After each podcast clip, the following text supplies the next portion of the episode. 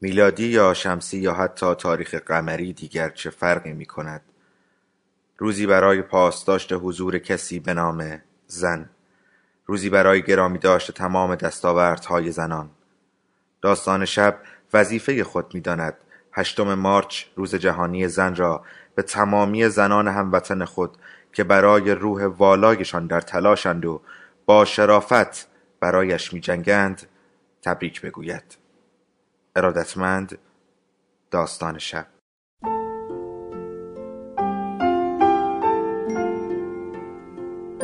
به موجب این سند شش دانگ صدای معصوم بماند برای وارثان داستان شب که در گذر سالها خواهد ماند.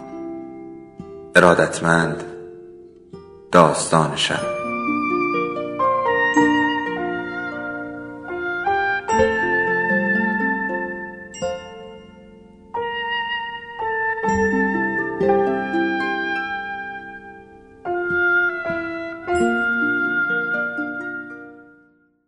یکی بود، یکی نبود.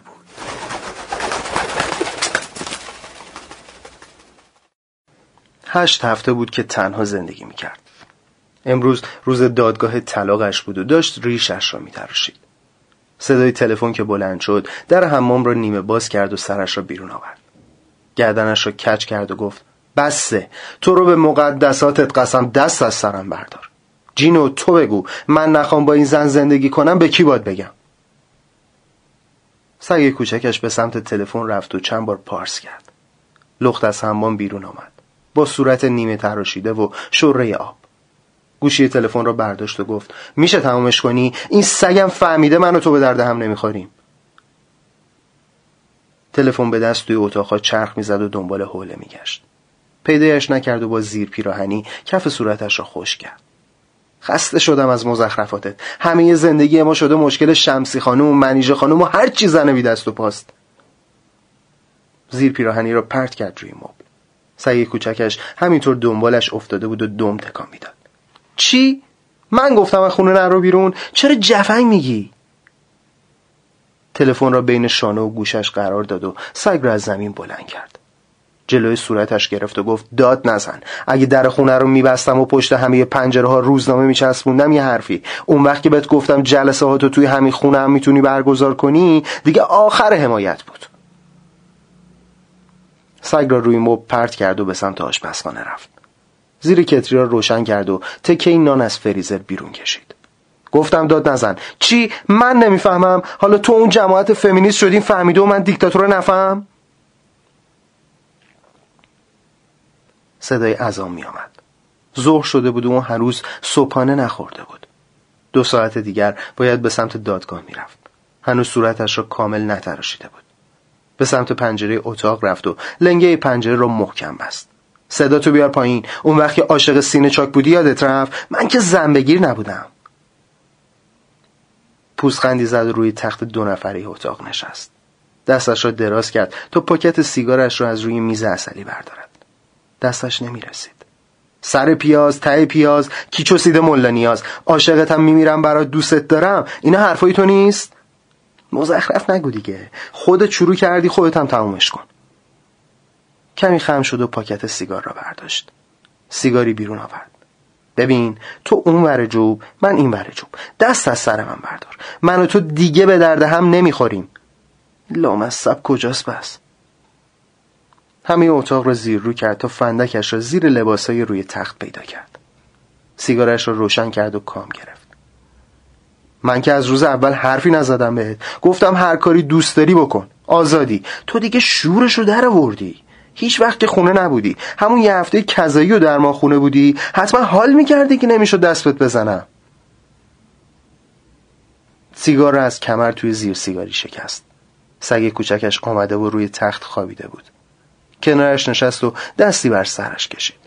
داری یاموف میگی. تو حتی توی رخت خوابم زن نبودی. سر جدت بیخیال من شو. من و تو هیچ حرفی واسه گفتن نداریم. اینقدرم بی خود وقت تو تلف نکن. این دوازده ساعت که به من زنگ میزنی و جواب نمیدم میتونی دوازده تا زن رو از دست کسافتایی مثل من نجات بدی. میخندید. بلند شد و به سمت آشپزخانه رفت. همه کابینت ها را باز و بسته می کرد. بسته چای کیسه ای را پیدا کرد و یکی برداشت. آب جوش را توی لیوان بزرگش ریخت و چای کیسه ای را انداخت توی آن.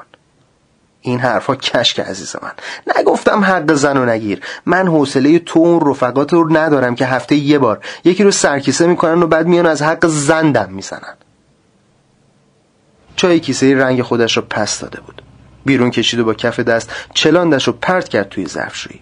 اون اولا دیدم دارین اصولی جلو میرین حمایت کردم. حرفتون حق بود، اما الان دیگه از هرچی هشت مارس و حقوق زن و خال زنک بازی دارم بالا میارم. دسته لیوان بزرگش را گرفت و راه افتاد. سگ کوچکش باز هم دنبالش افتاده بود و دم تکان میداد. خدا رو شکر به اجازه بچه دار شدن هم ندادن، وگرنه یکی دیگر رو عین خودمون بدبخت کرده بودیم. برو بابا بچه. پوزخندی زد و روی مبل نشست. نگاهش به ساعت بود و مدام به قسمت‌های نتراشیده صورتش دست می‌کشید. سگ کوچکش روی زمین نشسته بود و چای خوردنش رو نگاه می‌کرد. بس کن دیگه، جینو گشنه است، باید بهش غذا بدم. دست کم این به درد من میخوره و دم از حقوق سگ نمیزنه. غذا هم جلوش میذارم یه دم واسم تکون میده. به سمت اتاق رفت که ظرف غذای سگ را بردارد.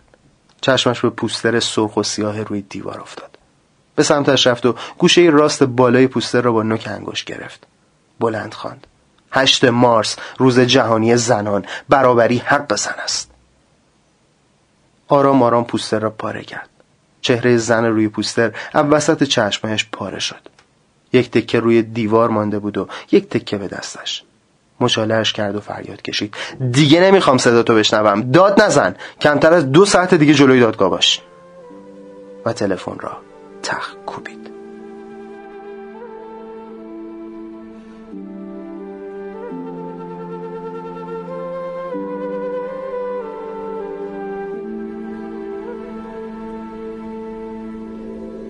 داستان شب بهانه است برای با هم بودن، دور هم نشستن، شنیده شدن.